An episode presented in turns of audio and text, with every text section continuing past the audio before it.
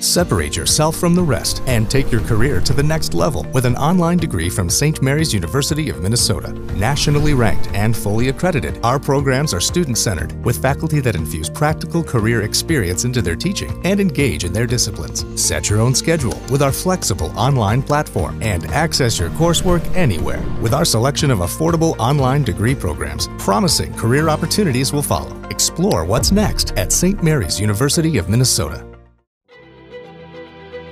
From St. Mary's University of Minnesota, you're listening to St. Mary's Currents. I'm your host, Ben Rogers. On the last season of St. Mary's Currents, we discussed quite a few heavy topics the war in Ukraine, inflation, and issues of mental health and suicide. For our first episode back, we wanted to start on a lighter note. In this episode, we welcome Paul Kotz, a core professor in the Education and Leadership program. Along with being a professor at St. Mary's, Paul is a talented writer and excellent public speaker. We hope you will enjoy Paul's stories and positive outlook as we begin this next season. Paul, thank you so much for joining us on the podcast today. You're a phenomenal public speaker and storyteller, and I think our audience will really enjoy hearing from you.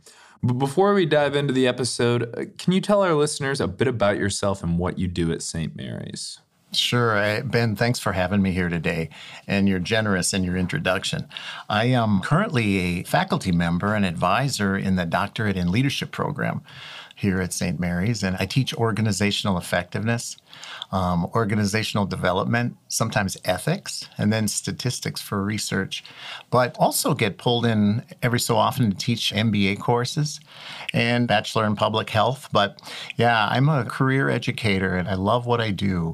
But you know, that connection with the students has always drawn me to what I do in more depth, and especially at St. Mary's too, where you know teaching is our main focus. So yeah, it's a pleasure to be here. All right. Well, thanks again for coming on. You know, as a part of St. Mary's Currents, uh, we discuss a lot of current issues, some of which can be kind of heavy.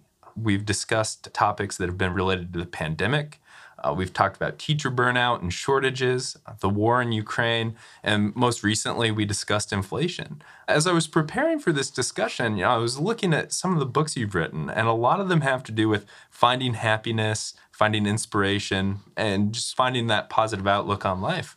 When you look at what's going on around, again, you know, some just heavy things.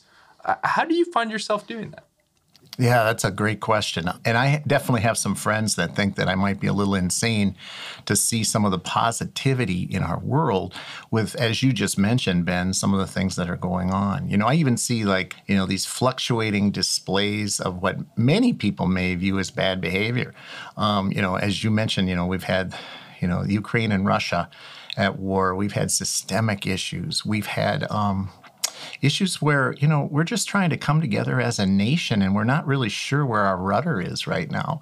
And so, what I try to do is if I see something really positive, like I work with the veterans, I've been doing that for almost this will be my ninth year. And on Wednesday mornings, um, I go in and I just push these wheelchairs. But the deal is, I was brought in to um, work with physical therapy and recreation therapy. And the idea was um, to bring the veterans after they have their workout back to their rooms. And uh, the stories they tell and the hardships they went through, yet in the face of adversity, they still maintain a sense of positivity. I mean, I had one guy who had a bullet stuck in his hip and they couldn't remove it. And so he continues to be in pain. And sometimes he can be a little irritable, but at the same time, um, he's always emphasizing some positive pieces of his life. And I gain from that. So then what I do is I write about it and I enjoy that. And it, it helps me stay healthy too because you said there's a lot of adversity and and tough things happening in our world but yeah i I choose to use that positive lens. You've formed your outlook and, and how you kind of approach positivity in life from a lot of the interactions that you've had. Uh, and you've written a lot about those, and you've shared them on the radio show, Our American Stories, out of Oxford, Mississippi. Would you mind maybe sharing a story or two with our listeners today mm-hmm. and kind of how those interactions have impacted you and, and your outlook? Yeah, I'd be glad to, Ben. You know, sometimes we never know what we have reserved for us each day. I was putting some gas in my Jeep, and I went inside a speedway on Lexington Avenue in St. Paul to pick up a coffee at like 6 p.m. Maybe I shouldn't get coffee this late in the evening for a medley of reasons, but as I was putting the lid on this styrofoam cup, a young guy comes in on a bike, places it in the corner of the store, and then he beelines toward me. And I was a little taken aback because I wasn't sure what this was going to be about. And he says, You ever have your wife lock you out on her phone after you call her and tell you not to return? He seemed really exasperated. Knowing that I'm not a psychologist, I'm not a therapist, they said, Well, slow down there, young guy.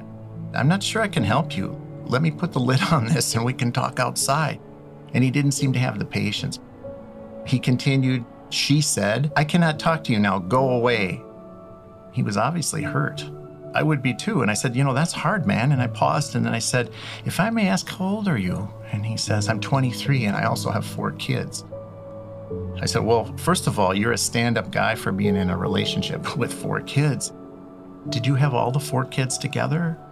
He says, No, one is ours, the other three are hers. I said, Wow, you have a lot on your plate. I paused for some more context. Sometimes I told him you have to give a person their space. He says, Well, that's why I got on my bike and came here. And I said, It's not a bad first step. Plus, you can get a snack here in the convenience store. And he didn't really laugh at my attempt to lighten the situation. I said, You know, I do the same sometimes. That's why I come here for a coffee. And I said, Hey, do you love her? He says, Yes, I do. And I said, Well, sorry to ask you this, but does she love you? And he shrugged. And I said, I bet she does.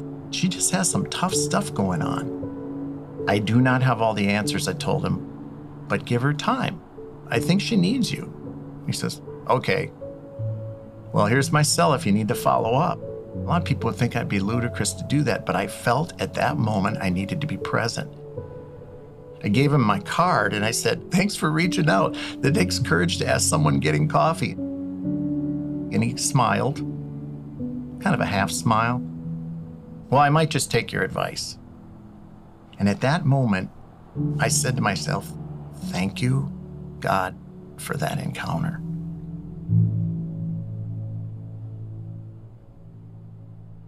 I share this story with you, Ben, because people are in such need in this world, and many of us do not reach out. And as one prime example of a guy who has been brought up to stuff feelings, I've been taught not to be vulnerable. Paraphrasing the theme, solve your own problems like a man, don't cry and deal with it. Right. You know? That's resonated in my head, and I've evolved gradually with time.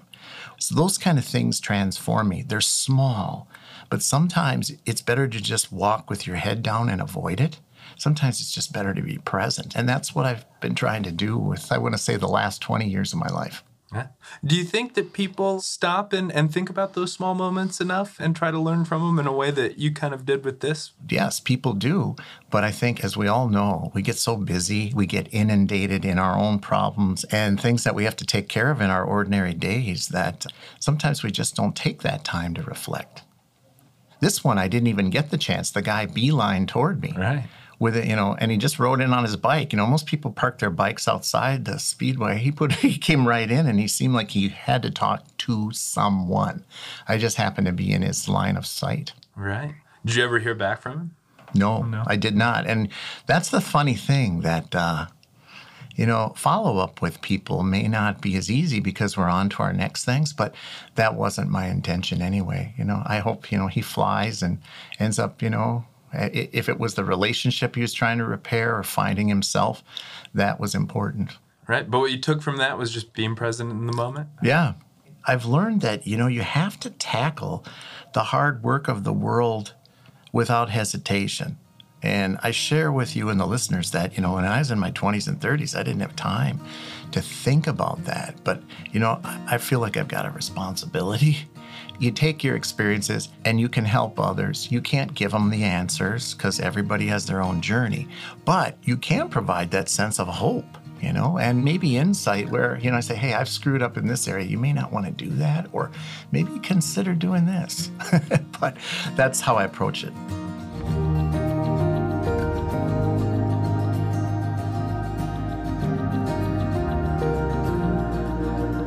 We'll be right back in a minute.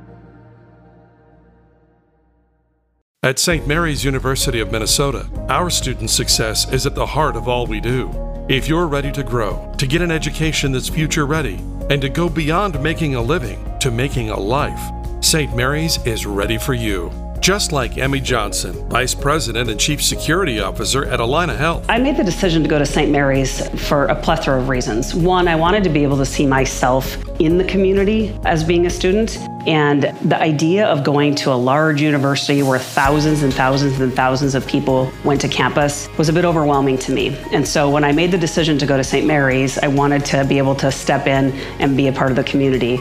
And the faculty, my fellow students, welcomed me and I felt a sense of belonging right away, right as I uh, began my undergraduate degree. The world will change for the better because of you. To learn more about St. Mary's University of Minnesota and start your journey, learn more at smumn.edu. I was a volunteer in Kansas City, Missouri for a three month stint. It was my turn to wash windows at this family center. I would put this soapy water in a bucket, fill it, rinse it out, and then use a squeegee to make the windows glisten. It was a beautiful sunny Tuesday morning, and a man yelled at me from across the street Hey, you! Well, I turned around, and there was this guy waving at me from the dumpster in plain sight. He had this salt and pepper beard, and he motioned for me to come over. I'd never seen anything like it. I dropped my cleaning supplies and I ventured across the street to see the man. And he says, Got the time? He's asking me this from this metal container. He told me his name was Joe. He says, Do you smoke? I thought of my dad, who on occasion used to put away one to two packs a day of L&Ms. I said, no, but I used to have a puff and blow rings in the air. I thought back to my dad, who had an air of confidence when he puffed away and many times driving a Thunderbird in a convertible top down and listening to his 50s and 60s music. But in this case, Joe was smoking and with deep puffs, exhaling through his nose like with a purpose. His expression didn't really change, but the wrinkles around his eyes kind of exuded this wear and tear, as well as his ability to smile. He says to me, I have to make sure I get my stuff out of here before they throw me away. And that's why I remember it was on Tuesday, because Tuesday was the day they unloaded the trash. And he laughed about it. This was his daily survival routine. Each Tuesday morning early, the trash compactor would come, hoist the industrial steel dumpster into the air, and empty the garbage and refuse from the past week. And I thought about what we again take for granted in this great country and how this type of life still exists. But to Joe, it was no major problem. He played the cards he was dealt. The restaurant bar owner would throw empty bottles and trash and fill the dumpster most of the way, but Joe would time it perfectly. He had this rickety blanket, two small kid sized chairs, and this makeshift table. He would wait for the trash truck to pick up the refuse, and then he proceeded to put his chairs and table back in for another week's worth of living. In today's world, I don't think a store owner or shopkeeper would want to allow somebody living in the dumpster. But he was doing this for a considerable period of time. And he got to know me because my job of cleaning windows was kind of a regular deal. He says, You want to play some cards? I was kind of mesmerized by this man. He seemed to just go about his business of living the streets so effortlessly, but this was a home to him a place of comfort, protection, and possible peril if he forgot to wake up on a Tuesday. He says, Yeah, once I had a close call, but people check on me to make sure I get out in time. And he hopped back in the dumpster, arranged the chairs and table, and then so did I. We played part of a game of cribbage with pegs of popcorn kernels, and he asked me if I wanted a banana. and he pulled out what seemed like a fresh fruit, unpeeled it, and we each had a half. Here was this guy who barely had a place to live, sharing what he had with me, his new card playing buddy. For me, this was a moment of grace in my life. I thought about what I would do if this were me and how I would cope. Would I be playing cribbage? Drinking to avoid the pain? Or maybe dead because I didn't have the stamina or the resourcefulness of this guy named Joe? So, for me, I will never forget that generosity of the man. He offered a temporary home, part of his sustenance, that banana, and then he has this daily appreciation of just living in the moment.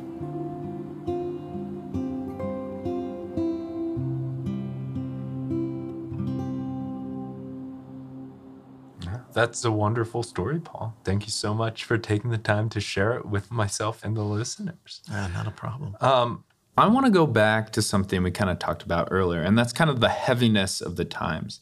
I know you mentioned sometimes your friends look at you like you're crazy because of your positivity. And you know, sometimes I feel like there's a belief that if you aren't approaching the moment in a serious manner, you know, be it the pandemic or the uprisings that followed the murder of George Floyd or the war in Ukraine, if you're positive during moments like those, you know, you might be seen as maybe you're not caring about what's going on. Do you think there's a way to kind of strike a balance between those two things? Mm-hmm. You're right. I mean, you have to have that happy medium between well, what is reality and keeping your chin up and that sense of positivity. But to your point, Ben, I think in our society, we're sometimes lacking empathy to be in another person's shoes. And I'm trying to be more conscious of doing that versus just being that human doing versus a human being. Some people think these are too soft of skills empathy, being compassionate. Um, as we all know, we've had to be flexible, and that has that is definitely a modern leadership trait that we need um, to be able to adapt to change. You know, sometimes you know on a moment's notice. Um, there's this code word out there of being mindful, but yeah, being being able to um, not just be present in the moment, but say, well, consciously, is this a good decision? And you know, am I going to do something that's going to hurt somebody else? Am I going to do something that's going to maybe transform them in a transformational leadership way, or am I just going through my transactions, daily life, day in day out? So forward thinking and dedication, those all fit into modern leadership traits. But I think that empathy, compassion, and the flexibility have been so vital. I think for us as people, sometimes, you know, if somebody disagrees with you, some people just walk away. And for me, I've learned, well, you know, they may not be willing to listen to what I have to say, but I like to take that time to hear where they're at. And when you do make that space, sometimes they'll trust what you have to say. Not always, but it's something I've been trying to emphasize too. All right. I like that. So, kind of back to what you mentioned there, having an impact on people, and also kind of back to the Lasallian charism. You know, a big part of our mission at St. Mary's is to form students who can go out and be leaders in their community. How do you use that in your leadership courses here at St. Mary's to help form students to be leaders in our, in our community? Mm-hmm. Well, it, you know, it, it goes back to some of those characteristics of keeping that empathy alive and knowing that you know you have to be able to give some direction and some content knowledge that students will relate to that make them want to come back to the St. Mary's environment. But there was a lady by the name of Anna Taylor, and she said some people arrive and make a beautiful impact on your life, and you can barely remember what life was like without them. And I'm always thankful when I'm working with students that I get a chance to have that dialogue and help them build skills in a leadership context, but it varies depending on their skill set, their own backgrounds, but they share with one another. So, a police officer and an activist in the same classroom, an administrator in a high school and a teacher, they may have different outlooks on what leadership truly is, but that dialogue they have is really, I think, essential to growth. And I learned from them as well. I've also found, especially in the pandemic, when someone's in true pain, and you do see it, not just in universities, you see it in daily life. and you can't help them, it's an awful, uncomfortable feeling. When someone's struggling with addiction, we often want to try to fix it, only to realize we can't stand um, helplessly on the sidelines and witnessing a train wreck unfold before our eyes. I think, you know, the isolation, the stress load on people was kind of immense. And I think that compelled myself, along with others that I've worked with in our department, to really say, you know, how can we keep our students afloat so that they feel actualized and elevated to do the work they're meant to do? And so maybe you notice somebody, even in the leadership program, who lacks confidence, but you see that abundance of their talent and the heart they possess. You let them know in no uncertain terms that they've got what it takes and they can accomplish their goals. And you have to reinforce that value of that person.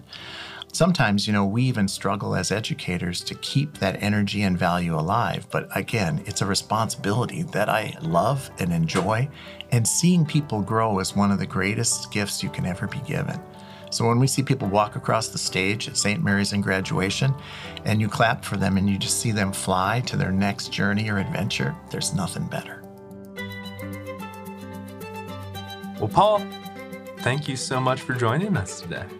Yeah, appreciate it. Thanks for the time. St. Mary's Currents is a production of the St. Mary's University of Minnesota Office of Marketing and Communication. It is produced by Ben Rogers and Deb Nergang. It is recorded, edited, and engineered by Jeffrey DeMarsh. Our theme music is written by Will Van de Kramert. I'm Ben Rogers. We'll see you next time for St. Mary's Currents.